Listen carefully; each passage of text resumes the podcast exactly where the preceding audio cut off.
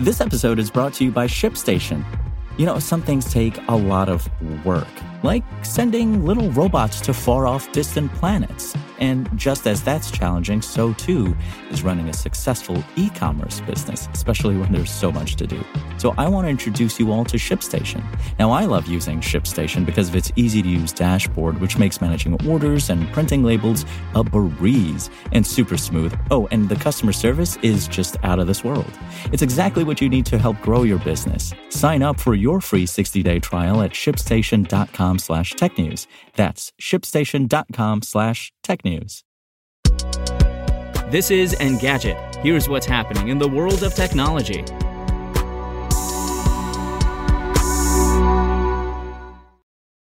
Today is October seventeenth.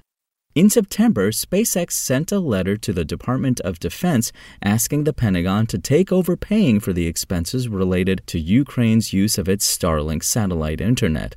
According to C N N, SpaceX told the department that continuing to provide the Ukrainian government with access to Starlink would cost the company over one hundred twenty million dollars for the rest of twenty twenty-two and almost four hundred million dollars over the next twelve months.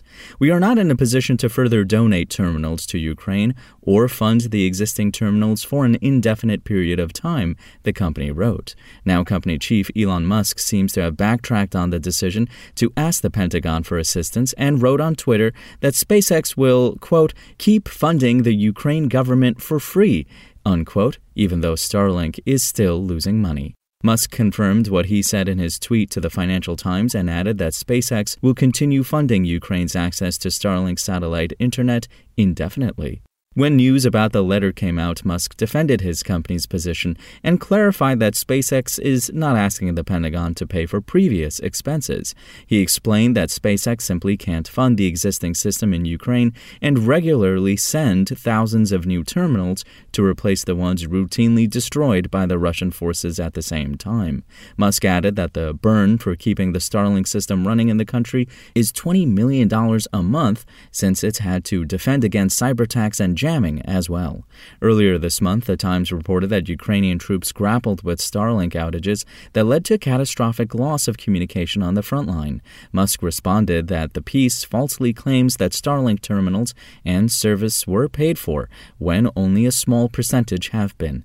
Based on SpaceX's letter that C N N had obtained, though, around eighty-five percent of the twenty thousand terminals in Ukraine at the time were fully or partially funded by the U S, the U K, Poland, and other outside sources. The Pentagon confirmed after knowledge of the letter became public that it's been discussing payments with SpaceX, but that it's also been looking at potential alternatives. Sabrina Singh, the Pentagon's deputy press secretary, said in a statement, "There's not just SpaceX. There are other entities that we can certainly partner with when it comes to providing Ukraine with what they need on the battlefield." And the Apple Store workers who'd been planning to unionize since at least early this year have come a long way from using encrypted chats to organize in secret. In June, an Apple Store in Maryland became the first location to unionize in the U S. Now, another retail location in Oklahoma City has voted in favor of unionization, becoming the second Apple Store in the U S to organize officially. According to the Wall Street Journal, the group is calling itself the Penn Square Labor Alliance because the store is located at Oklahoma City's Penn Square Mall. Around one hundred employees are eligible for a union membership in the store. Based on the information released by the National Labor Relations Board, fifty-six of those workers voted in favor of forming a union, while thirty-two voted against. The group is now planning to join the Communications Workers of America, which also represents workers from companies like A T and T and Verizon. Charity Lassiter, an employee at the Oklahoma City store and a member of the organizing committee, told the Journal, "Now that we've won the election, it is our hope that management will come to the table so that we may collectively work towards building a company that prioritizes workers over profit and encourages employees to thrive."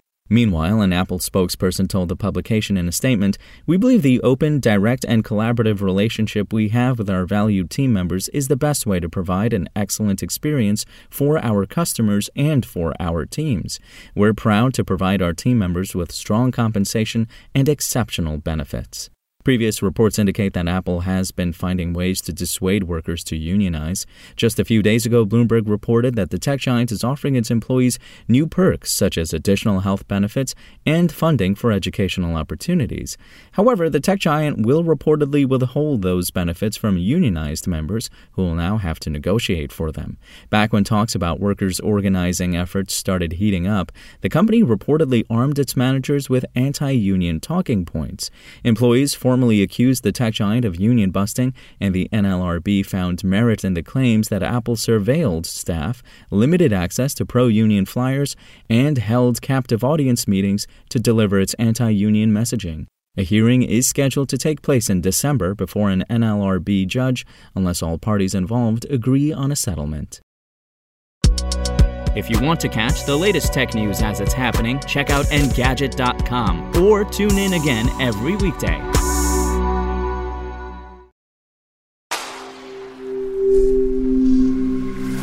Spoken Layer. Want to learn how you can make smarter decisions with your money? Well, I've got the podcast for you. I'm Sean Piles, and I host NerdWallet's Smart Money Podcast. Our show features our team of nerds, personal finance experts in credit cards, banking, investing, and more. And they'll help you make the most of your money while cutting through the clutter and misinformation in today's world of personal finance. You'll get clarity on strategies to help you build your wealth, invest wisely, shop for financial products, and plan for major life events. Listen to NerdWallet's Smart Money Podcast wherever you get your podcasts.